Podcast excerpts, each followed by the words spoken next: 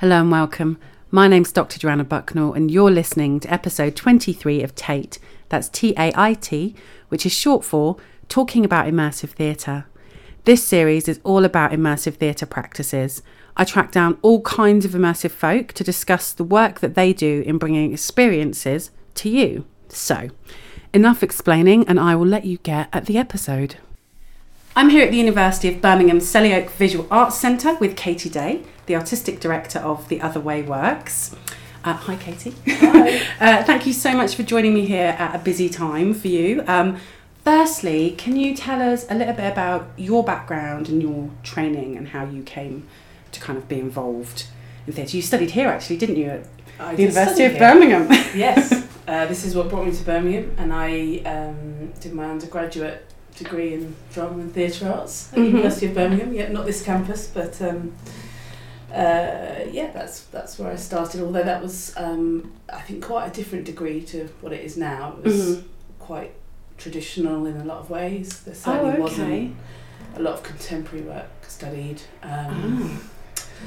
Yeah, and so um, out of that, we uh, a group of friends and I kind of formed a, a kind of female-led company who wanted to devise collaboratively devise their own work, Mhm. almost as a, a backlash, to be honest, to the heavily kind of historical and text-based work that we'd studied. That's very interesting actually because lots of my colleagues who uh, either studied here or have been teaching here for a long time said actually the course hasn't changed a great deal for 30 years, which I think is, I think maybe that's the core elements because Mm. because it's Russell Group, it's so led by staff's research interests. I think actually it does depend who's who's here and what they're doing. I mean, I certainly know that since I've been here since September, I've only really taught contemporary sort of practices and contemporary approaches Mm. to performance. But um, Yeah, that was not, not, not a thing when I was here. in no, It was. Um, I think that the core, as far as I understand, the core parts of the degree in terms of like practice, practical work being there to reinforce the theoretical work, I Mhm. think that, and doing kind of productions. I think that's all still yeah, very much what we did. But um, yeah, and that's still very much I think we, Core. yeah, we uh, just the, the specialisms at that time were Noël Coward and um, sort of uh, yeah, there was Shakespeare was. Shakespeare still a big A kind bit, of not, not so big actually, but ah, okay. um, yeah, so it was, but it wasn't any contemporary work. Mhm. Um, it was more like sort of post-war was about as contemporary as it got really. Ah, okay. Um, yeah. So when you came, did you want to kind of go on and work in the theatre? Did you know that was something that you wanted to do? I don't know. I was, I was very. I, yeah, I guess I just sort of I, I, re- I really liked visual art Mhm. and I like doing visual art, um, but I also really liked drama. Uh, I was maybe slightly better at visual arts, but I um, I didn't. I, I'm a quite so I'm basically I'm a social person, Mhm. and I I kind of feed off other people and being with other people, Yeah. and so. Uh, I think back back back in those days, um, visual art was a, slightly more solitary pursuit. I think these Yeah, days it can yeah. be different, but um, I didn't really like the idea of working on my own in the In studio. a studio, yeah. So I thought that drama would be more fun. That's very interesting actually because loads of people that I talk to that are engaged in kind of this type of performance making actually have that visual art or have architecture or, or another kind of sort of artistic discipline Mm. actually that seems to inform what they do.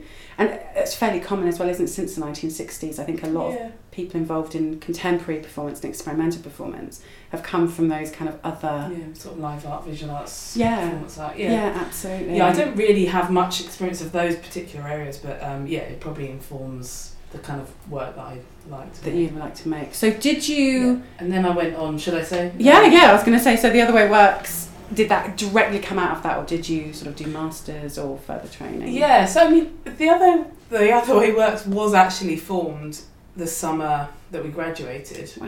in two thousand and one. hmm Um, and that was a much larger group of us. Um, all female, did you say? All as well? female, yeah. well, That was very much part of the ethos. Mhm. Um, feminist, and yeah, we, we made a piece. Well, that was it was sort of a backlash against the piece that we'd studied really, which was um, oh no, this is terrible. I should have looked this up. Uh, oh gosh, I can't think what the piece is called. Was it Anyway, was it was a devised? text-based Oh, thing. text. We we devised a piece, sort of in response to this uh, play that we'd studied, which was about a woman uh, being tried in a courtroom. It's terrible. I can't remember. Anyway, the name of our show was Banishing the Beast. Mhm. Classic. Um, and we we sort of worked on it together. Some people wrote a bit more. Mhm. Some of us naturally moved more towards the directing, which was myself and, and my friend Jane. And um, I think we probably all performed in it, or maybe I didn't, I can't remember. Anyway, so we made this piece which was um, about kind of a, uh, against this, uh, this, this text based show um, that we'd studied. And it was, yeah, a kind of a feminist uh, agitprop Mhm. piece, yeah, which we performed. Um, yeah, and then after that, everyone sort of went their own ways. Mhm. Um, and So the Yeah. initial company, did you all study here then, or yeah, so you- that was all of us were were on were on the drama course, except for we had we worked with a woman called Nuri who was a musician and she'd studied music. Mm. So she wrote original music for us. They for were little in the same place, weren't they? Because um, my Yeah. one of my colleagues back in arts Portsmouth did music here, and he said he was also based in the Muirhead Tower. Yeah, well, they were the next. They were in the arts back next door, I think. Yeah. Yeah. yeah. She was a housemate of my friend. Anyway, you know it's like. We were we were a group, Yeah. and yeah, and then it sort of went on hold, and then we we had a year where like people did different things. I mean, personally, I worked at University Library, cataloguing a theatre collection for special collections, Oh. um, and then went travelling. Um, and you know other people did other things and we, we did get together again at the end of that year and we did a piece that um, one of the people in the group Rachel Yarsley uh, sort of wrote for us well, we used to kick her every morning get up and write us some script um, and uh, she wrote uh, a thing which was about Sarah Bernhardt the Oh. life of Sarah Bernhardt Oh, okay. was called Divine. It was quite a short thing, and we, we sort of performed it at like you know little opportunities. Yeah, had, yeah. Um, um, yeah, and then we, and then I went and did a master's degree in London Mhm. um, at well then Central School of Speech and Drama, Yeah. and that was in um, what was it called? Advanced Theatre Practice. Yeah. Yeah. I think they still do that. I used to laugh at. All the technical staff at Central used to laugh that it was called advanced theatre practice. They used to think we were total wasters. Yeah, I think they still do that master's program actually. yeah, it, it, it was. I mean, it was good. It was. A, it was an odd year for for the program because Andy Lavender had been leading it Mhm. until that point, and then he sort of got promoted essentially, and then it was slightly in flux. There weren't quite enough staff, and so it was quite an odd one. But in in some ways, it was good because it meant that. To be honest, we were kind of just left to our own devices. So there was, you know, 35 people from all over Europe Yeah, it's a good Um, cohort as well for masters. yeah, big big cohort, and it was all sort of um, it was mixed. So there was people who'd signed up for sort of different strands: directors, performers, Mm-hmm. A couple of puppeteers, a producer, Yeah. lighting designer, yeah, kind of a, writers. You know, so there's It's this quite an empty. It has pathways through it, doesn't it? And it's quite an empty kind of space that you can kind of fill with Mm. what you want to do. yes, and because we we were a little bit low on staffing, um, we were kind of put into ad hoc kind of groups, sort of set projects, and then Mhm. basically made work as collaborative groups. And so that was very different from what I'd done before Mhm. and was really, um, I learned loads that year and also went to see a lot of contemporary work, talked about contemporary work, met people who'd studied more contemporary work. That was a really exciting time as well in London because I studied at Roehampton and I started my degree in 2000. So Mm. Finished in 2003. And Riverside was putting on really exciting work. The Wooster Group came over. Mm. Forced Dents were hugely active at that point. And I I think think seeing Forced Entertainment with that. Yeah. yeah, and um, Robert Lepage. Yes, was yes, um, at- at yes, it was. I went to see that as well. I was was a lot. impressed with the screen. I hadn't seen anything before that like that, where they had this yeah, kind of gauze that gauze, yeah. that they'd no particular. yeah What so- was sort it called? La yeah. Casa Azul. La Casa, La Casa Azul, yeah. I think I've got the script on, on my bookcase somewhere actually. That was in my, I must have been in second year, maybe third year when I went to see that. So, but yeah, it was an exciting time in London. There was yeah, there was loads I did see a lot of work that year. great that was stuff. Good, and made a lot of uh, of work ourselves, and that was what really introduced me, I think, to like cross disciplinary making Mhm. of theatre, and also um, basically kind of site specific working, and Yeah. also interactive or immersive or uh, working. Mhm. Um, and we all just sort of experimented with all those kinds of things.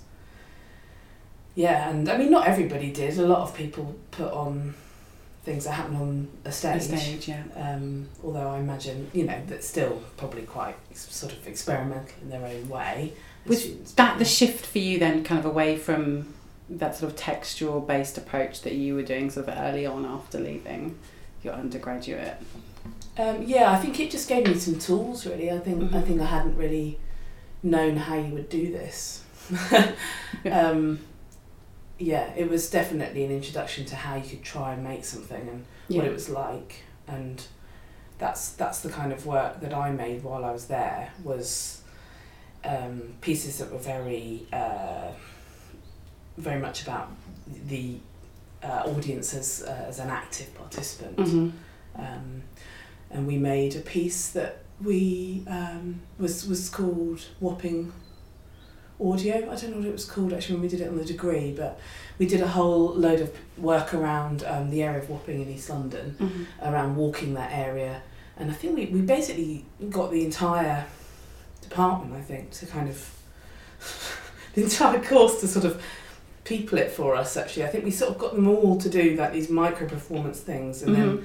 sort of had a walk around them looking back and that's what we did and then uh, from from that we actually carried on working together three of the team from that uh, Elisa Matt and myself and we um, made a piece called Wapping Audio which was like an audio walk Mhm. which we made in about 2005 um, Wow, okay. which yeah and we we burnt it on CDs we had CDs made um, we got a small arts council grant for that and um, we had these CDs made and that was super early in the uh, Mhm. days of audio walks Yeah. you know it was like pre MP3 Yeah. um, And there's Yeah. loads of issues come with using CDs as well, doesn't there? They just kind of. yeah I mean there's something it's hilarious when you look back at it now it's, it seems hilarious but anyway yeah but that was that was the kind of work that I made and I yeah I learnt a lot. I met lots of great people who are both friends and who I collaborated with since. Um, yeah and it was quite sort of fundamental to, to learn that stuff. Mhm. I think I yeah I don't know. So you started uh, kind of really making work in your in the sort of current company, and from what I can see, in sort of 2004, 2005. yeah that's right Um, and it was Homing Instinct. Was Mhm. that one of the first pieces that you made? So how did that all of that kind of consolidate into the other way works and starting to kind of like get that work out there? Um, so I, I think after doing the master's degree, I I thought right, well, I want to have a company. You know, that's the way to do things. You know, and I want to Mhm. have a, a, a company made work um, kind of process. And then I thought, well, I need a company. and then I thought, well, actually, I've sort of got a company. You know, we've Yeah. we've got a, a kind of nascent company there. And although I was the only one who'd done that masters, I don't think anyone else had done any other particular study except for Nuri, who'd done continued with uh, composition. Um, I thought, well, maybe we can make this into a company and Mhm. and, and work. And uh, so, really, myself and and Jane uh, Packman uh, decided to that we would kind of give it a go, really. Yeah. So um, the two other people involved at that time still really was Catherine, Catherine Maxwell Cook then, and um, Louise Platt, and they were always more sort of the actors, I suppose, at that time, and Jane and I were always the directors, really. hmm Jane and I uh, very much uh, sort of took up the same space and the same role, which Yeah. was yeah very encouraging at the beginning. But then of course there's a bit of issues as you go on. Um, yeah, so we decided we were both living in London then, having done the ma- masters, and she was working in London, and we decided to move back to Birmingham. I got married, and my husband had, had a house and a job in Birmingham, so that was convenient. Yeah, well, there we go. Yeah. so we sort of came back, and, and Jane also made the move to Birmingham, and we kind of set it up, trying to set up the company as a proper kind of thing. Mhm. Um, yeah, kind of in spring spring two thousand and four. Okay. Um, yeah, in my dining room. It's always the way. Which I think I think Jane was living with us as well for a bit. Yeah, for about the first three months. So we were living in my house and trying to Uh-huh. company. Yeah. Making work. Yeah. Yeah. yeah, I don't know how much work we were making at that stage, I think we were trying to work out how you sort of. Well, we raised some money. We did raise a small arts council Mhm. grant, and yeah, and then kind of got us started with making that the um, Homing Instinct show. I think we'd started Homing Instinct in two thousand and three actually, and then we. We, we made the sort of the, the final version and toured it And in toured it out. 2004. Okay. And so, can you tell us a little bit about that first Yeah. piece then? What was that like, and what was that about? Um, I think it, it kind of created the fundamentals of our. I don't think we really have a style, but you know, style. Um, but it it was very much about the form, the um, the form following the content, Mhm. And it was about we wanted to make something about home. I mean, it's it's kind of funny because I when I see these shows now that people make when you're a couple of years out of university, it's, just what you're obsessed with that. Yeah, well. I was going to say that. You tend not to have necessarily an aesthetic or a style, but you have fascinations and obsessions, that motifs that seem to kind of constantly come up in your work. yeah, I mean, I think it's kind of funny now when I look back at it because it was just, you know, that's that's what we were all interested in. Like, where's our home? Do we do we live with our parents? Do we live here? This isn't really a home. This is just somewhere we randomly live in, and Mhm. um, but I think that's what most people feel like at that age. And um, Yeah. anyway, we made our version of it. so we got really interested in the idea about what home was, what that meant, and we sort of went through different processes. We interviewed people, people from lots of different walks of life, um, and I think we sort of quite quickly came to the kind of understanding that everyone's concept of home was different. Mhm. There, you know, there is no sort of this is your home because of this, and we felt like we wanted to try and work out how we could um, communicate this idea about home in a way that wasn't about you know a single authorial voice about what Mhm. home was, um, and we wanted to, uh, to sort of have all these kind of multiple voices about what people's opinions of homes were in the piece, but also to allow space for the audience, the people who are coming to experience it, to think about their own opinions about home Okay. um, and allow them to sort of bring themselves into that experience. Yeah, to sort of generate home through their en- engagement. yeah, and, and just to allow them to, to to be able to say, well, this is interesting to hear about this version of home or this person's opinion on home, and but for you to be able to think, what do I think about home, Mhm. and where is my home, and and, and allow that within the actual work rather than just something you think about when you go home Mhm. later. Um, and so the we, we initially I think made something that was more sort of stage based, Mhm. and then it it became I don't know it just felt right that it was something that was done on a more individual basis, and and that because I'd done work on my course that was like that where we Mhm. just dealt with individual audience members or members uh, you know in small groups or whatever. I, I guess I felt confident to suggest that that might be a good mechanism. Yeah. And it seemed to fit in terms of the idea that you had an individual idea about home, and so we would treat you as an individual. As an individual. um, and so it was a kind of installation, I guess, performancey installation. And you walk, you kind of came. I can't remember how long it was now. Probably not very long. You came in, and it was all kind of quite provisional. The i the kind of the aesthetic idea was that it was a bit like walking into a, a house that was packed up in boxes. Okay. Conveniently cheap um, aesthetic Absolutely. cardboard boxes. so we made the whole sort of set as it was, really, from cardboard boxes. We also, for some reason, decided that it had to be performed in gallery spaces, Mhm. which is just annoying actually really I don't Wait, why. I, I was the same in my uh, in my early work. I was like, this has to be done outside of the theatrical space. But the only other place then I was like, it has to be done in a gallery. But that comes with huge issues of footfall, the way you maneuver people through, the expectations of the audience coming as well are, are slightly different, especially in those early days of this kind of work. Yeah. too. People were just so baffled. we didn't know how to describe the work this work didn't exist we were Yeah. trying to we'd never booked a tour before let alone a theatre tour before let alone mm. trying to work with galleries who work on different programming cycles. You know, the galleries book two years ahead, and Yeah. yeah. so it was. I mean, it was, it was in some ways a classic piece. Really, really logistically difficult to mount. Yeah. Why do we make it so difficult? but yeah, I think the ideas around treating the audience as an individual, um, and providing experience that's very kind of. Um, uh, that, that you that you're very active in that you're moving around a physical space that Yeah. you're actively participating uh, talking to to mem- to you know talking to actors um, you know physically being in different locations trying things I mean we, we, we just experimented with lots of different techniques so we had like kind of feely boxes and things at one point where you Mhm. sort of well, smell things and at one point you kind of sat in the back of a, a kind of car that we made of cardboard and the idea was that you were sat on a back seat of the car Mhm.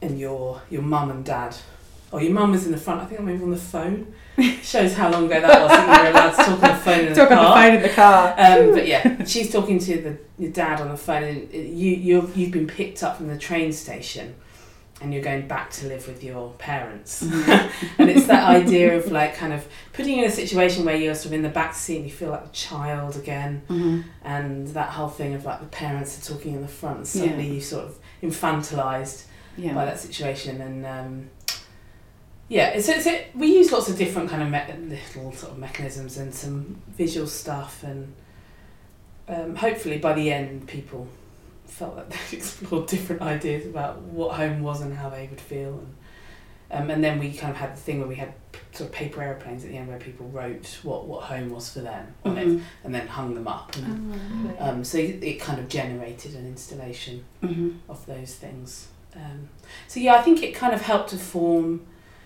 a, a way forward in terms of something different that we were making Yeah. for people.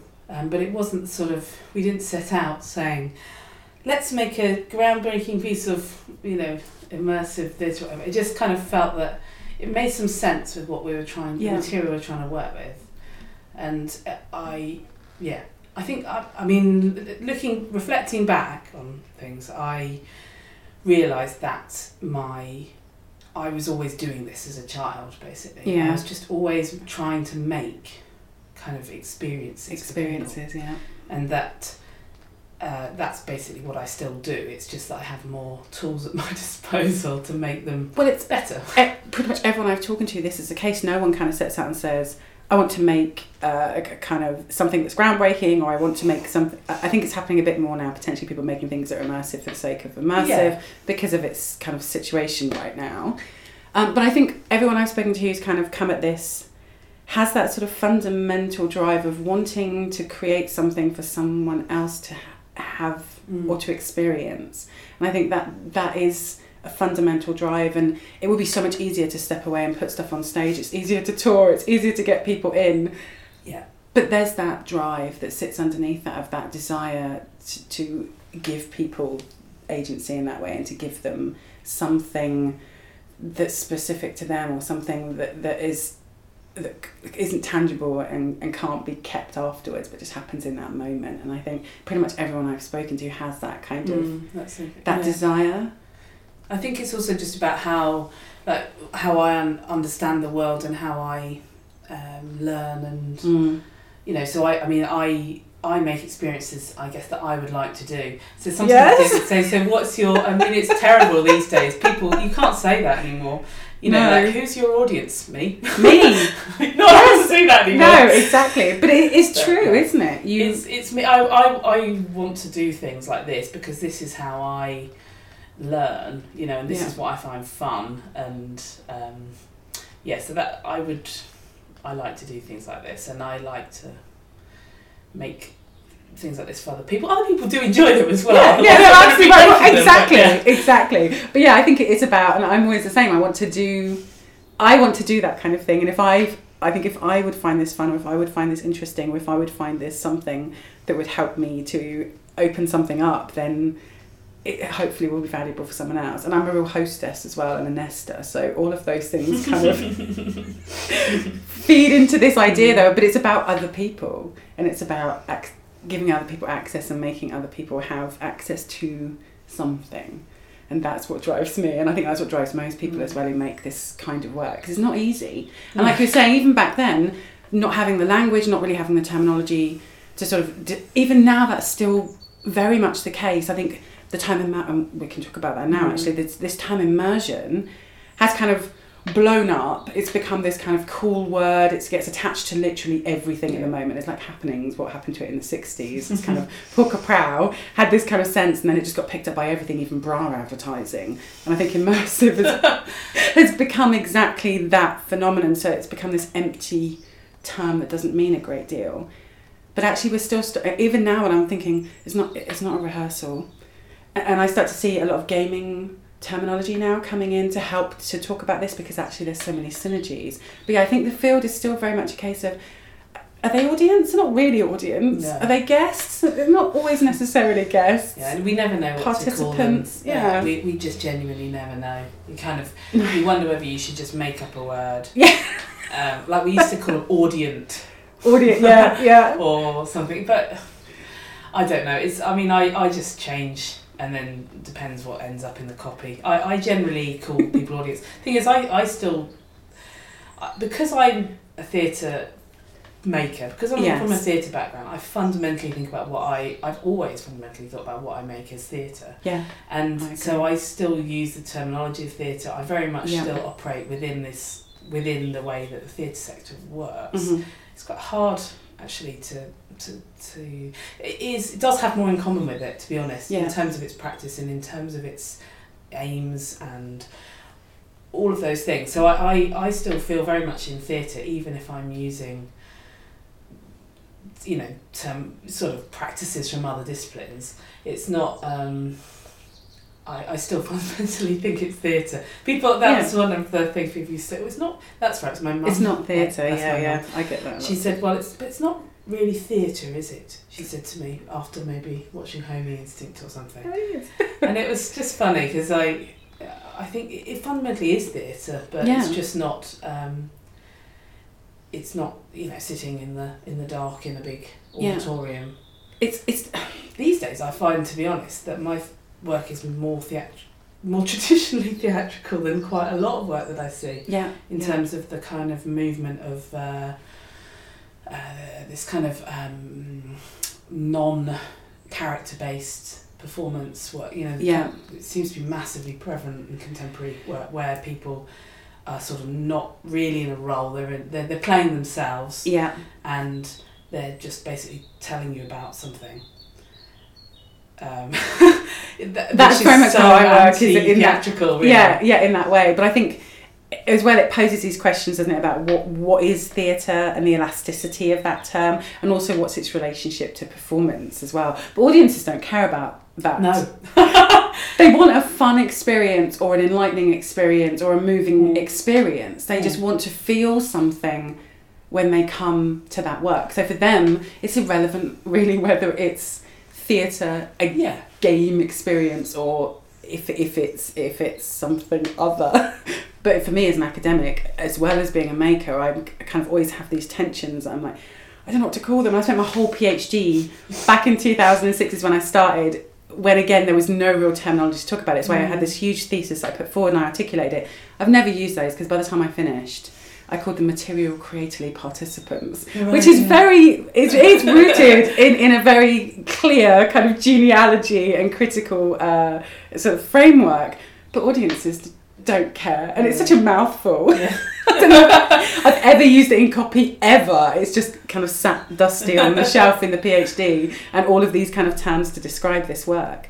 But it seems that immersive seems to be the term that audiences do respond to, that they recognise, Yeah. and producers as well. I mean, I it's it's funny all these terminologies and the kind of trends because I think in some ways it's they are actually really useful. It's very useful in a lot of ways when these things become more understood and become popular, because it means that people have some sense of what on earth you're talking about, Yes. and uh, there's a kind of a there's a market in which to operate. Yeah. And I think, you know, if you look back at us trying to tour Homing Instinct in 2004, I mean, you know, like people didn't know what on earth we were trying to do, really, or No. why, or, Where to put No. you, how to program. you know, what do you say about I mean, you, you were just an oddball, really. Yeah. And that it's, uh, so it's very helpful to have these kind Mhm. of things where, where, where you try and explain what the piece is. So, like with Black Tonic that we made in 2008, you know, we just, I decided to bring it back in 2015, and, Yeah. and that was partly just because in those intervening six years, you know, like Punchdrunk had become a phenomenon. Yeah. You know, I mean, they were they were similar age to us, really. I think. And synonymous as well with, with, yeah, with with a very particular type well, of immersive theatre. type, yeah, and and there's a battle with that as well. Yeah, of course. um, with expectations around the fact that if you say your work is this and they people are assuming this- think it's Punchdrunk. Yes. is, you know, there's other ways of, of doing this kind of work. I agree. But um, the yeah, but at least it meant that people had an understanding of what on earth you were talking about. If you Yeah. said it's a show in a, in a hotel and you know it's interactive, I mean, back in two thousand and eight nine, it was like, well, what on earth is this? Yeah, of course. Whereas, you know, it, it had a it had a market that it sat in. It had a genre almost Yeah. That it could be part of when we toured it in two thousand fifteen. Yeah, well, it starts to fit, doesn't it? And that there is a landscape now of, im- of immersion and gamification that these things can sort of fit within. But I think again, it's it's always slightly uncomfortably, but like you said, it's a useful tool because one audiences are seeking it out. Yeah. They're and you're getting the kind of audiences who aren't going to be su- too surprised or too shocked hmm. at some They of the actually things. wanted to they do want to do rather that, than thinking that they're going to the theatre and then and they go, what? What are you making me do? Yeah, Yeah. exactly. So I think I think it helps in that respect of that relationship and getting getting the right audience in and getting people who actually want to have an experience who aren't who aren't going to be really freaked out by having to get up out of their seat. So I think that's that's improved enormously. But now we also have the other scale of the problem that Punchdrunk's become this kind of almost kind of this gold standard of mm. how it should be done, in, especially in terms of some of audiences' perspectives, is what I've found and what they do, they do very well. But like you said, there's so many other aesthetics and approaches and mechanisms for doing those things that, that not everyone is going to work like that. Yeah. But they were so useful because of the way that they did establish Mm. a, kind of field Yeah. for everyone to sort of. Just popularise the form. Yeah, yeah, That's absolutely. what they do. exactly. Um, but in a Yeah, very particular way. Yeah, in a very particular.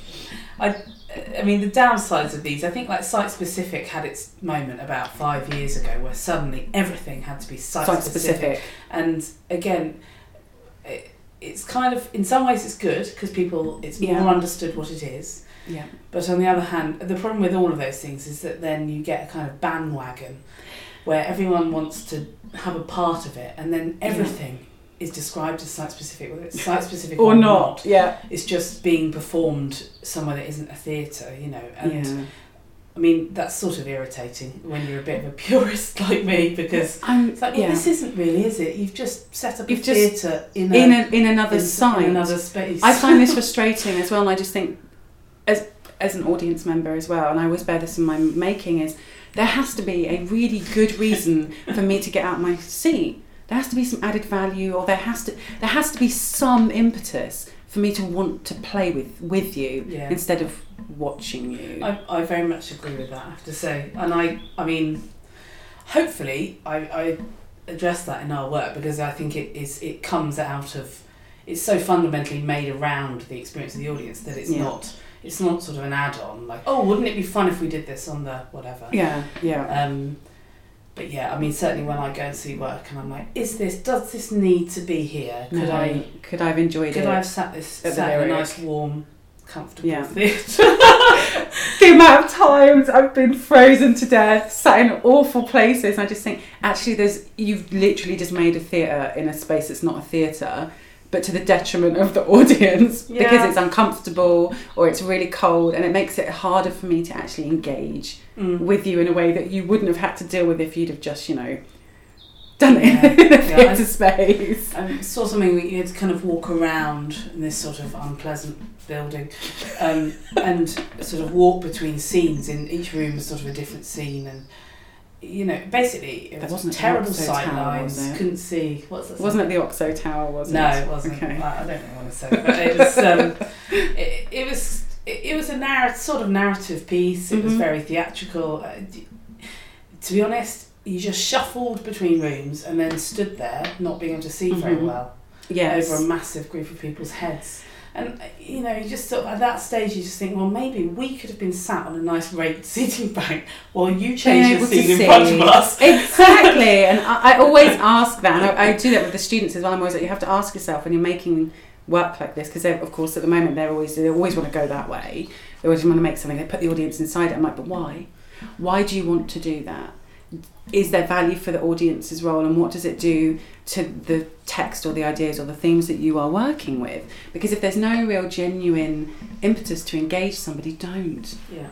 in that way. Because actually it's it's just becomes really uncomfortable for the audience. And yeah I've been to loads where I just I call it shuffle theatre. Yeah, well, well, that's a good one. Yeah just shuffle because my partner often doesn't get to come with me because obviously I'm usually going for research reasons as well and he's like how was it? I was like shuffle theatre he's like oh.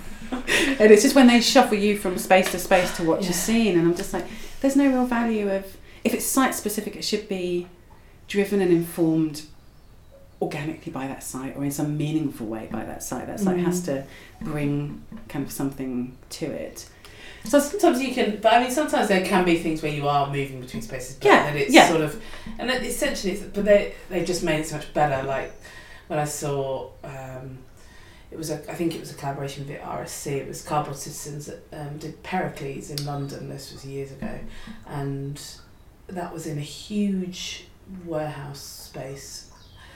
But I mean, some of that just it was just very bold in the way that it, it, it dealt with the site. I remember Yeah. one room where it, yeah, it was one of those things where the extravagance of the the image it just completely paid off. You, you, it's kind of almost unbelievable that you would do it, but you you literally walked along the, the edge of a room. So you sort of walked from one room to another along the edge of this large room, and you just sort of looked as you walked, and this the entire room had um, camp beds, just you know like two hundred camp Wow. beds.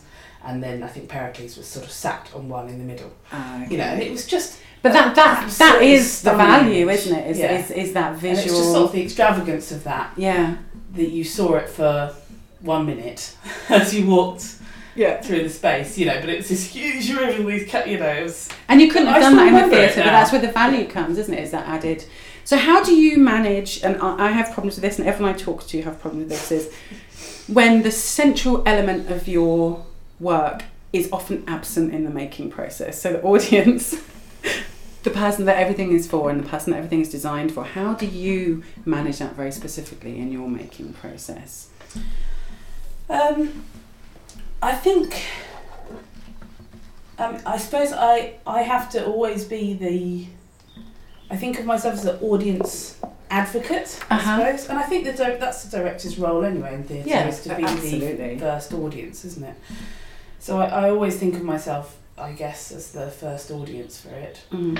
um, and and operating as an advocate for them Yeah. in the experience. So when you're making it, I'm thinking about what they're doing and how they're feeling about that. hmm Um, so I think uh, that's that's a role that I play. It's quite a large role, I think, in terms of what I, what I do when I'm working on something.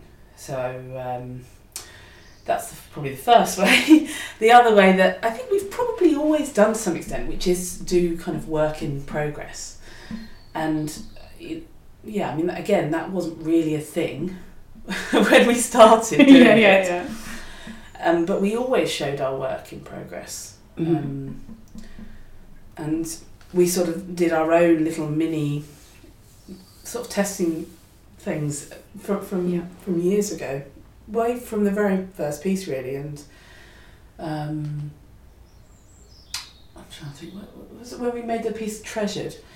we, we, we worked in a whole strand of things where we invited people back and we had several sort of showings um, and, and feedback sessions. So we'd kind of built in our own sort of testing process. So again, it's funny because it's like that's something now that I have the language to talk about and there's processes Absolutely. around sort of um, technology development or whatever. Of course. But um, really, that's what we were doing anyway, although that was very unusual. Most people didn't do that. And then Scratch became a thing, but then Scratch became a, a thing about showcasing. Showcasing, really, which is actually which is anti. huge. Yeah, it's hugely problematic as well for this kind of work because like, okay, yeah, you, you've got fifty because I have the same story. It's like if you've got fifteen minutes to show a, a group of people to get their feedback, you're like, mm, but this is one on one. Yeah. How how do I? And I don't want them to watch because that's kind of unethical in some ways too and not helpful. So I find scratches yeah and anti.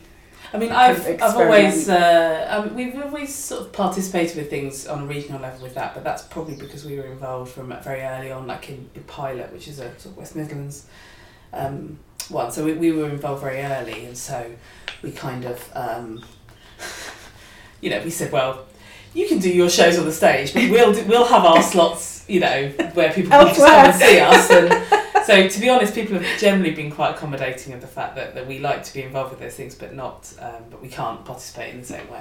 Yeah. Um, but yeah, so there's. I mean, I don't. I don't like the platforming aspect of those, and I find that that it's annoying that people theoretically think that they're trying stuff out, but they're not really. And I there's a lot of anti Yeah. danger, you know, anti risk in those, and that's just not for me. That's not the spirit of it. And they So- play a very particular role, which again isn't really spoken about too much in people's work being picked up, produced, and developed.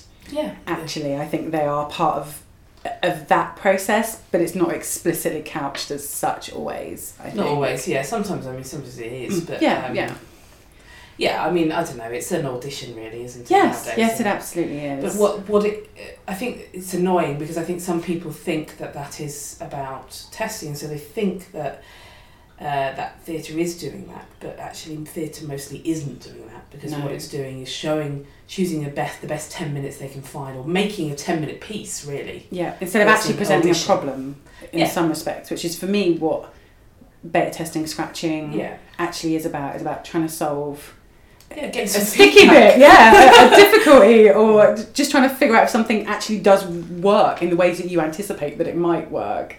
And um, so I think it's really interesting that gaming te- gaming language has given really useful Mm. ways of being able to talk about that because of course you've just had a series of play tests Yeah. and player testing which I think again comes from that sort of gaming language because they are used to doing that because they are entirely player led Yeah, in that way so they have that terminology to talk about it and in the early days they used to call them I need guinea pigs I need Yeah. guinea pigs please exactly.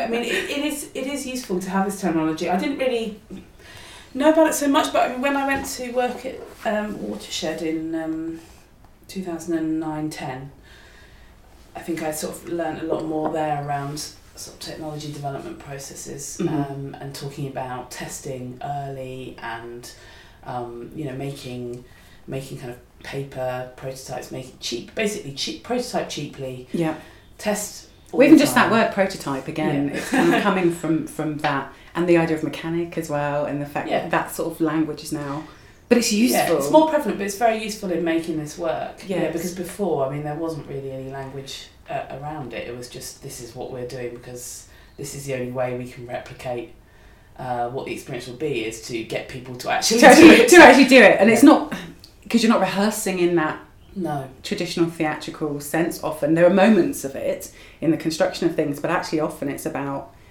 playing the experience to see if it functions in the ways that you expect, especially with people, because people behave in in ways yes. that you people, often people like to be individuals, and they don't. They don't behave like a. No, yeah, they not don't all behave all. the same. They, they don't all behave like me, which is very Yeah, and you can of course try and anticipate as much as you possibly can, but there is always going to be an element. Of, of, that's the fun as well. That's kind of the heart of it, isn't it? Is that you don't know how people are going to necessarily, but you sort of have to account for as many possibilities as you can, so that you're prepared for them. I guess in some ways. I think just to through care for them. experience, we're, we're better at anticipating what people might do. Yes. Um, just from years of doing it. But um, you, you never know until in the specific situation until you try it, and that's what the tests or you know work in progress give you loads of useful data on. Mhm. The more you run it, the more people do it, the more weird things they do, and then you can kind of create a catalogue of all of those things.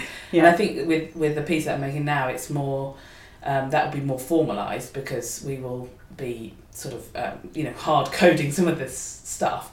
But in the past, like with Black Tonic, for example, that was more sort of just embodied uh, learning.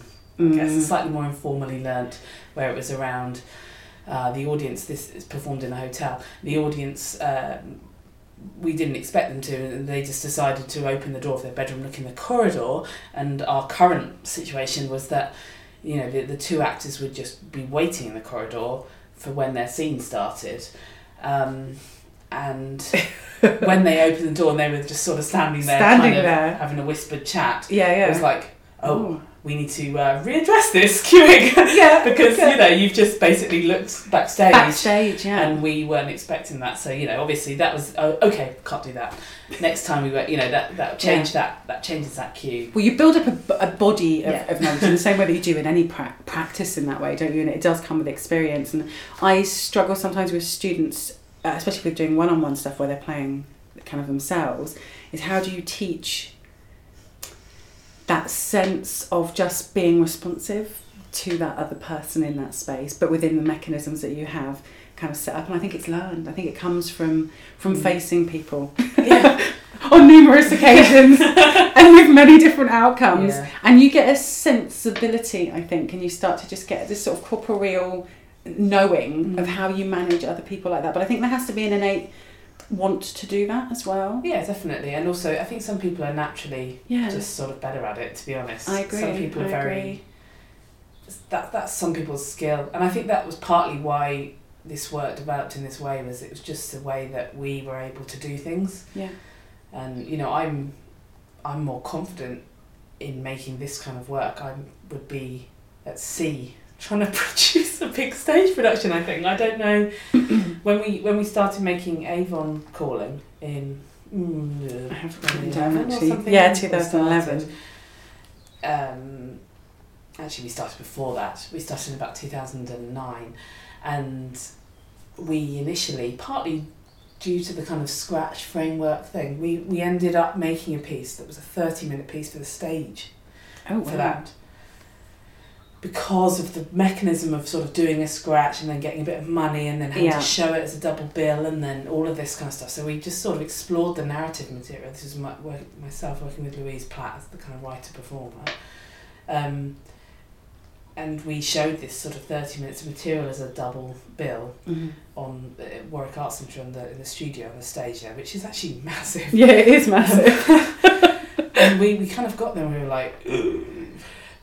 And we were all we, we were just both at sea a bit really Yeah, yeah, because yeah. I was not used to I was completely out of the habit of directing stage work and yes. you know Lou didn't really have any experience of being a stage performer in that way to be honest No. and so it's like you're gonna have to you're gonna have to project you know these are issues that you don't have Stagecraft, I've forgotten. I'm much more comfortable taking someone's hand and taking them in a cupboard one on one. yeah do you know what I mean That's all fine good. with that fine with that Great, put me in the middle of a. You, you know, there's there's Big- 150 people in yeah. this. You're gonna have to actually speak quite a lot louder, And like Yeah. lighting and stuff, and I'm always like, oh, because Yeah, I work out in so do non theatrical spaces, so it has its own. It doesn't Ah. come with lighting, so then when you have to do lighting design, I'm like, uh.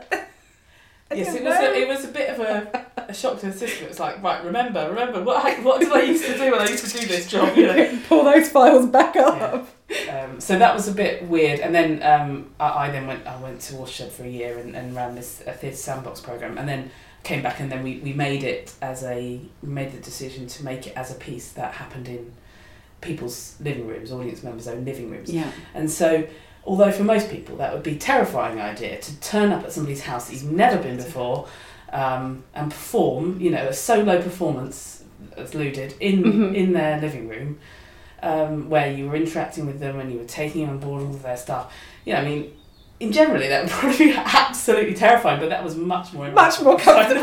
yeah, exactly. because Lou's just very good at, she's very good at holding that awkwardness Yeah. which I, I mean I'm personally terrible at actually, but she she's very very good at holding kind of a awkward feeling. Mhm. she still works as a drama therapist, which is I think kind of she's got the skills. yeah, the skills Um, with that. and and she can be very responsive to people. She's very very good Mhm. at, at responsive improvisation in those situations, and so that's it, the work kind of gets led by our Yeah.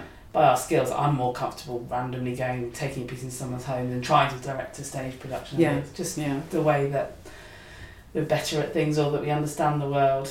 Yeah, so because people always sort of say things like, "Oh, it's a bit risky the work or whatever," and you just think, "Well, it's not. It's not really. This is just the way that we do." We, the way we do things, exactly. And I, I think the same people are always like, oh, is that not terrifying or scary? Like, no, it's way more scary than the it's other way less scary than the other thing. and sometimes, because obviously I work in uh, HE, so sometimes I do have to do those stage. And like when people say, "Have you read this script or this new script?" I'm like, it's really not what I do anymore. I haven't done it for like ten years. I don't engage in that kind of theatrical practice, and I haven't done for a really long time. So occasionally, when I get thrown in the deep end, like right, direct a piece with this with twenty students, I'm like, Yeah, that would Quick. remember everything I had to do and how to do everything. But I think Avon Calling is really interesting in terms of the form because uh, if I'm right, you sold so people bought a ticket, but the ticket was kind of the ticket for everyone coming to their houses. So Yeah. was that a challenge, kind of working with that ticketing system? Did it did it go well, or was it Yeah, I mean, we're always basically presenting a challenge to the partners that we're working with. um, absolutely? in terms of uh, coming up with different Ticketing, models yeah. and things like that. I mean, in some ways, it, it's easier than. I remember when we tried to ticket Homing Instinct, it was just such a pain because there's just a million tickets, and they were like, our system is not able to put on 40 tickets, you know, individual Yeah. shows. So Yeah. it's literally I had this at Brighton. 10 minute slots, you know, and, and that was just, they were like, well, we're used to having one show, and now we're not used to having 40 shows, you know, with two person capacity. So it does, it does Yeah. provide, it does, it does prove a challenge, and these days, ticketing systems are a lot better, Yes. and they're better at managing things like that. Mhm. Um, although, to be fair, we generally do better when you can phone someone up. Um, yes. but we, I can't, I'm trying to think how we came up with that. I, I guess it was about the idea that it was, it was multiple things. I think it was it was somebody's uh, it's somebody's private space. We wanted to perform in people's own homes hmm rather than in uh, a, a performance location. So Yeah. I mean, one we didn't want to perform in a theatre with a set of a house. I mean that again. It's just these the, the the things around what you're asking the audience to suspend their disbelief over. It's like I kind of don't Yeah. want to waste their energy thinking, pretending that they're in a house Yeah. when you could just be, Be in, in a a house. Um, so we'll just save up that suspension of disbelief for the fact that you know you're going to be in a situation. But it brings a whole nother texture because I'm assuming those people know the host, they probably know that yeah, domestic space, they know that house, so that adds a whole nother layer. yeah. And there's so many different things with that piece. that. Yeah, that it does work really nicely. So I mean, the first the first thing about the site specific stuff, yeah, I mean that actually really came out of a kind of. Uh, disgust that we felt when we did um, I'm I'm waiting I'm waiting uh, in 2005 when we saw it was theoretically site specific but essentially we we constructed all these huge walls and got all this stuff we had an empty shop Mhm. unit and at the end you know we had to skip this entire lot and it was just it was kind of really traumatic for us I mean Yeah. this happens every day doesn't it but for me it was too much and also I hate I kind of I- I, I feel very uncomfortable with um, the weird falseness of theatrical Yes. sets Yes. I, I just find them really odd. Um, this is my, I, yeah, I find a lot of stuff about theatre really odd, you know. Yeah. So I, I just thought, well, what's the point in it? So with the, with um, Black Tonic with the hotel, it's so well, you could build a set of a hotel, Or you could or you could just go to a go to a hotel. where you get where the, where it's really hotel-y because it is a hotel. You know, it's exactly. to make it feel like a hotel. It just is one. Yeah. Um, and so I like that's what I like about the real world is you know you don't have to spend a lot of energy trying to make it look like it. It, it just is it. Um, I mean, there are lots of other good things about it beyond that. But um, so the the house, you know, I wanted to do it in a house, but I wanted it to be somebody's actual house um, rather than a kind of shared one. We we did some early things, some early shows of it. Like for example, we did it in Edinburgh I'd say for Edinburgh a few days. there's a couple of uh, East Escalator used to own Ah, okay. a couple of houses, and I know they did some domestic based. oh yeah, I think I saw something. Yeah, breathe we up. Yeah, breathe. Oh, I love breathe. They were chatting on Facebook the other day about potentially getting back together. I was like, "Are you gonna do? Because if you do, I'm quite excited." They live all over the place, though, Dad, don't They they? do. Like Yeah. right out in Wales. Yeah, Uh, I And think some of them France. live from France. Yeah. So I don't know where the other one lives. yeah, Yeah, they, I'm sure they were part of East. Uh, it was yeah, East. they, it was an East. East to Edinburgh, and yeah, they owned uh, one of those lovely sort of tenement flats. Yes, we, we didn't have that, but uh, but our uh, producer then, Rick Watts, was uh, up there producing probably an analog show, I'd imagine. Um, and they had a flat, so we went and used the flat for about three days Mhm. and did the show there, and invited like promoters. So they're they're kind of the worst shows because they're not in anyone's actual house. And no one's the host, and they don't really know each other that well, or they know each other on a professional basis, which is Yes. super awkward.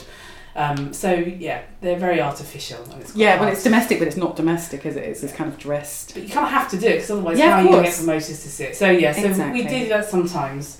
But then when we actually do the show, like you say, it's what's really nice is that it's their own space. They're very comfortable in it, Mhm. um, but also it's their own friends. It's their own community, and Yeah. um, there's a lot of dynamics within that. You know, interesting dynamics. Some of them very friendly. Some of them sort of you you realise certain competitive things kind of come out as, Yes. you, as you do the work with them. But, um, Nick Nick Walker is a, a theatre maker from from Coventry.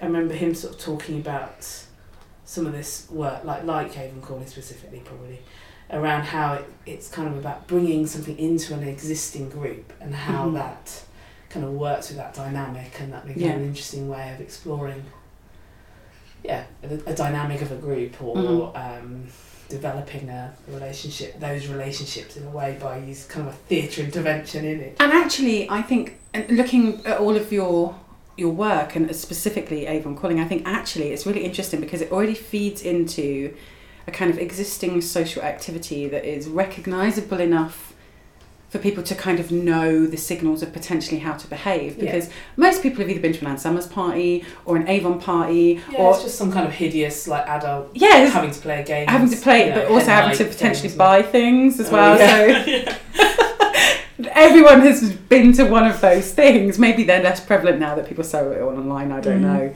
but I think that those social constructs, and I think that's one of the things the real world spaces brings, doesn't it? It brings because the moment you take people outside because that theatrical space is so coded we all know how to behave in there we know we go we sit in our seat the lights go down we shut up Mm. we pretend we're not there for some bizarre reason but we do Yeah. do that we know to do that yeah you know how to behave yeah the moment you're in a kind of a warehouse or the moment you're in those less open less kind of domesticized spaces i think it's really difficult and i think audiences sometimes get confused by that i've been to so many shows where people like, i don't really know yeah you don't know what you, Well, you want you don't know what you're supposed to be what I'm supposed to do because this is an empty. It's still an empty space again. But in spaces that already have a function that we already recognise or that have social conventions attached to them, I think actually they are a really useful dr- dramaturgical route in.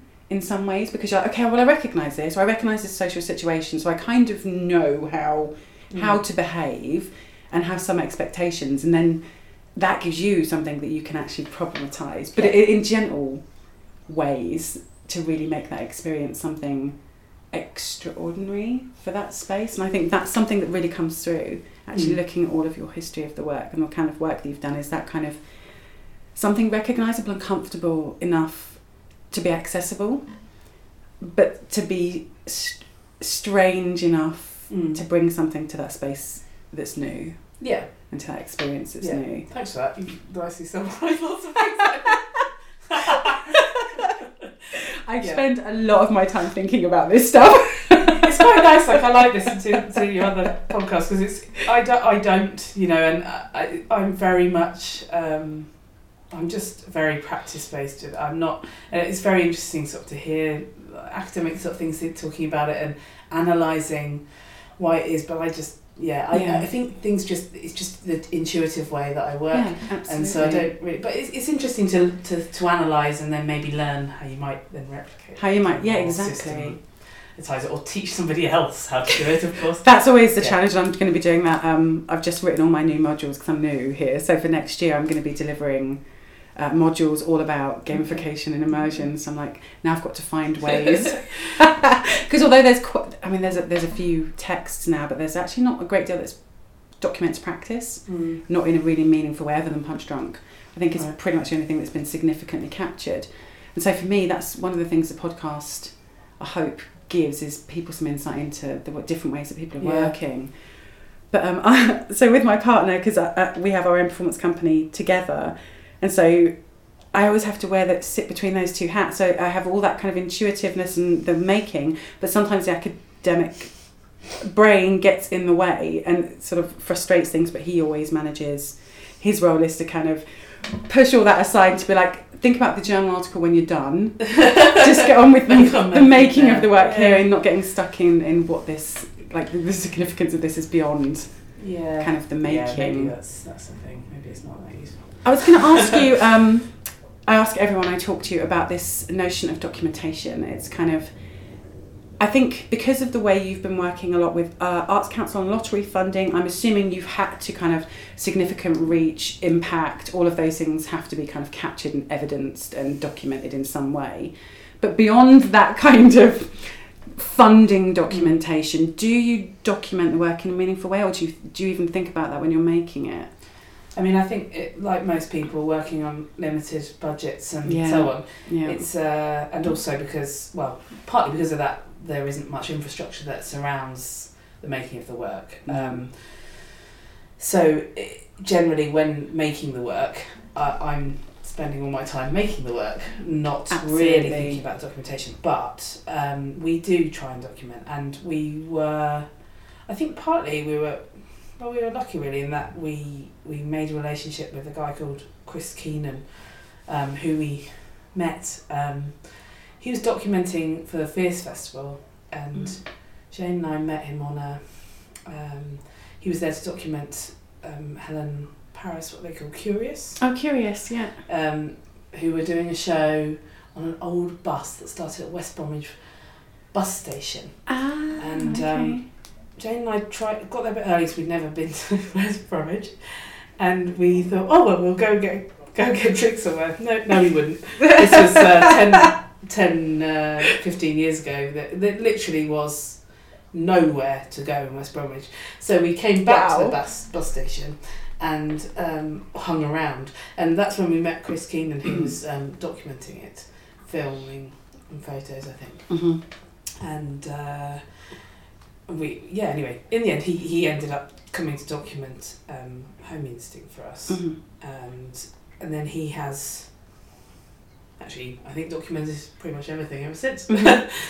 um, yeah so he's he works I mean he works a lot more in video now he used to do photo and video but he's now say you have some lovely photos of the past predominantly work. so- yeah I, I've been a bit worse on photos recently since I think Chris has done video but then I Mm. haven't really thought about photos uh, But it is hard, like you said, you know, when you're in the middle, and even research-based things are the same because you're you're make, you're doing, and so it's Yeah. it's really difficult, especially doing practice research. You have to really discipline yourself and build almost build it in. But in some ways, I think traditional approaches to theatre have those mechanisms and that infrastructure built Mm. in to the way the rehearsal process works Mm. in some respects, and that rehearsal process also produces lots of documents and documentation. But working in this way, I'm like almost a dramaturg who is is there to sort of capture. Yeah, I mean it's very hard to document everything- the process because to be honest, the processes these days are so distributed. Like, Oh, of course. and there's, to be honest, it's just me Yeah. emailing people.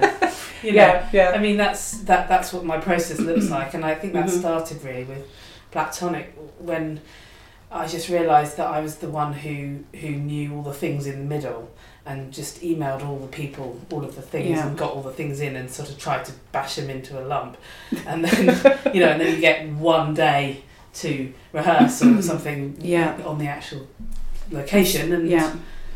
go and go, yeah, well, exactly. So you're always kind of inside the work. So trying to capture that from outside the work. And in some ways, I'm always really torn, and I say this every time this idea of, in terms of a teaching resource and in terms of legacy, I worry that these kinds of practices will sort of Yeah. be lost a little beyond it's, the it's very experience. difficult to. I mean, it's very difficult to properly document. Actually, Breathe. Uh, I remember them saying that that when they used to send out stuff to promoters, they used to specifically write on it, like you know, you can't. This isn't. This isn't the true documentation of the event. You know, you Yes. I have can't a smell this. big pack of their stuff actually that they gave Yeah, so they, they had a very big thing about and that, and um, yeah, I, I, I don't know. I, it's the same. I mean, we with our video documentation, we've always tried to to video it from the perspective of the audience, of the member. Yeah. Um, but of course, you're not there, so you don't No. have the same feelings um, when you watch it. But we, yeah, that's always been how we've done it. So with with Homing Instinct, that's Yeah. how we did it. We did it. You went round, and the camera was the audience. Was the audience? and Yeah, that's how a lot of people. I think it, that I was think. for that. That was probably more like a single shot that that you stayed as that audience member for Homing Instinct. But for Black Tonic, which is online, the Black Tonic one, yeah. uh, the new from the new one where we actually put in a bit more time to film. um, yeah, that that is kind of told from the perspective of being an audience member. But Yeah. it's also it does it cuts in and out, so it sort of shows the audience and Mhm. shows things from the perspective of the audience. It's a little bit more sort of multi. Yeah, it, it kind of needs resourcing on its own in some respects because it is actually a resource heavy thing to do. Is Yeah. to one to take the time out to sort of run it so that you can run the Oh, camera. I mean, when we, we also learned very quickly that you can't video, well, that you have to um, video actors as audience members. Yes, you can't because in the initial, um, actual audience. Yeah, in the uh, original when we filmed the original Black Tonic, um, my husband and the stage manager were the audience, Mm-hmm. and uh, they were terrible. well, because for starters, there was a, an implication that they were a couple, Yeah. which which was sort of yeah, I mean, you know, it's fine, but it was just uh, the, he was a guy. I mean, um, so, so I think like that was just a bit odd because they didn't really have any relationship of, of any Of sort. any kind, yeah. Um, and then the you know, then you know, my husband is not an actor and has no experience of that. no, So no. it was like, well, let's do it again, and let's do it again. Again. Can you just look surprised this time? You know. And it's really difficult, isn't it? Because there's ethical implications of filming actual audience, but then also the Yeah. fact that you will impinge on their actual experience, which is Yeah. the very thing you don't want to do. you can't you can't do that so you just without can't do it without that being an agreement. Of, uh, you know, this you are doing it to be filmed. to be filmed. But I think it's you can't capture things properly. You have No. to. So yeah. So nowadays we we um, would set up a specific time to make a film with actors do that, as yeah. audience, Okay. um, Okay. which allows us hopefully to create a video that better represents the experience of the audience. If you Yes. like. Yeah. Uh, yeah. but it, yeah, it's always difficult, isn't it? And I, but yeah, I, I worry that things will be lost, Yeah. which which would be a massive shame. A bit like a big black hole in in the heritage. But that's the problem. With, I mean, that's the problem with theatre in general, yeah, isn't of it? course. It's ephemeral, and, and that's why. any any film. That's why it's always exciting looks- as well. Yeah, of course, but that, that's the central thing, especially about this kind of work, is that actually the fact that it is individual, that it is an experience, and that it can't be captured in that way is part of what makes it so interesting and exciting, but also causes a lot of problems. I mean, I'm. I- I do have a bit of a. I mean, I have a bit of a bugbear about the kind of the, the way that that things are sort of the, the stats that are collected around performance and the value placed on them. And Yes. Obviously, it doesn't really suit me very well. Uh, so you No. know, the the whole kind of you know the things I need to fill in for for Arts Council around. you know, Essentially, it's about how many people you reach. You know, so Yeah. it's really it's about Oh. numbers of people, and that is a metric but yeah. why that is more important than what was the quality of the person's Yes, experience. absolutely. It's frustrating because, of course, for me, it's I'm useless on numbers. Yeah. Um, Oh, yeah, same here. but I I feel like the things that we make um, have more of an impact, you know, than, than than walking past something that you see on the street or something Yeah. for like one second. So it's yeah, I I, I would love to see ways to try and uh, get data on somehow on, on what's the difference of what's the difference in impact of doing this kind of experience? You know, where you spend an hour and a half do, actually physically Doing, yeah. doing it, or have someone come to your house and then your house never quite being the same again, or Yeah, yeah, know, yeah. Um, what's what's the, the impact then and the, in a long term basis of, Mhm. of this kind of work com- in comparison with And those metrics that they Mm, collect and that the audience agency and those kind of things collect are not valuable anyway moving forward in terms of if you're looking back as a historian or as an anthropologist, they're not very useful. Those kind of just how many people came and what age they were. So yeah that's not useful. Even in terms of traditional theatre, that's not helpful. You know, Samuel Pepys' diaries are probably Yeah. one of the most insightful things, and that's because they're about ex- Experience, experience.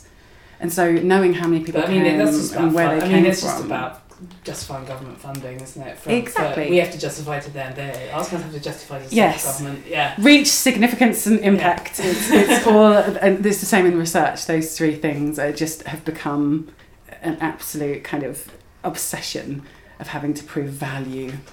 Yeah, but I just don't feel that. Yeah, I don't know. I, I would just argue that the, there isn't so much value in in it, but uh, I don't have any proof except for anecdotal feedback, you know, from people. And that actually, I'm trying to write about it at the moment, is trying to give that more validity in terms of being a, a useful source and being a valuable source, Mm. especially with the rise of experiential work. I think we're going to have to start to recognise Twitter feeds and people's blogs and vlogs and all of those things actually are, are way more valuable than collecting how many people showed up and what their demographical background might be. actually, whereas someone who, who took the time and was was engaged enough to take the time to make a video or to write a blog about their experience mm. it seems much more valuable to me. So I'm working on that at the moment, trying to make those be considered as as valuable academic resources as well as being kind of insight into performance and being useful culturally. so you're about to take a break, actually, aren't you? Uh, in the middle of doing your project. You're not the best timing. Yeah, I'm. I'm There's no such thing as good second- timing. A second child. Yeah, so uh, kind of uh, announced that news around the same time that I found out that we'd uh, got got a, a substantial arts council grant to make uh, a moment of madness. Mhm. Yeah, which has been in development for a while, but yeah, And I was lucky enough to come and do some playtesting, and I'm hoping to come and do some more as well. And so, what might be next year. Yeah, I was going to say, what's the best way for people to keep in touch or to find out what you're doing and to sort of follow what you're up to, really? Um, so, well, the A Moment of Madness is going to open in, in Birmingham in at the start of May in 2019. So that'll be when that opens. Uh, yeah, after I've had maternity leave and then mm, gone into the final production phase for it. Um, so the best way. The most, the most I generally communicate with people is on Twitter, Okay. um, which is at Other Way Works. Uh, that's kind of uh, probably where I'm most active, but we have a mailing list um, that you can join via the website. Website, yeah. Um, there should be a link, I think, on the About page. Yes, I think actually when you uh, come into the website, it, Oh, there's a pop a little up. pop up, yeah. If you scroll down a page sufficiently, then a pop up will come, um, and I will eventually add that to the mailing list. Um, yeah, so you can join a mailing list on there, and that's a, an email mailing list. And it, uh, generally, if there's any dates or things to do or anything, that then It comes then up there will be an email, but um, it's not like super duper regular. Um, yeah, and then the website, which is www.theotherwayworks.co.uk. Um, those are probably the best Okay. ways to stay. Brilliant. So, if you want to know uh, what is going on and want to make sure that you are up to date with things and can access tickets and all that sort of thing, get on the website, get on Twitter, and join the mailing list, and then you definitely won't miss out on anything. That's the best way. Well, thank you so much for taking the time to come nice chat. and chat with me. It's been absolutely great, and there's still loads of things I wanted to ask you about, but um, hopefully we can meet another time. It's actually nice for you to be based in Birmingham. There's very little that happens really outside Yes. of, of London, so it's really exciting that we have all this great work going on here. So thank you very much. Thank you. I hope you enjoyed that episode. It would be great to hear from you folk listening out there all across the globe. So do get in touch if you just want to say hey, or if you want to share your thoughts in a more comprehensive way. You can tweet me, which is at TAIT Podcast, or email me directly talking about immersive theatre at gmail.com or you can find us on Facebook. We have a page, or you can message me directly. So, just a little update on news. Vex, which is my performance company's latest show, The Story of You and I, is going to be part of Bread in the Bones International Performance Festival, which is called Dreams Before Dawn. And that's going to be in Paris uh, between the 2nd of July and the 8th of July. I don't know exactly which days we're going to be presenting the work on yet, but again, I'll update you next month as things progress with that. So until next month, uh, do get in touch. If not, then you'll hear my voice again then.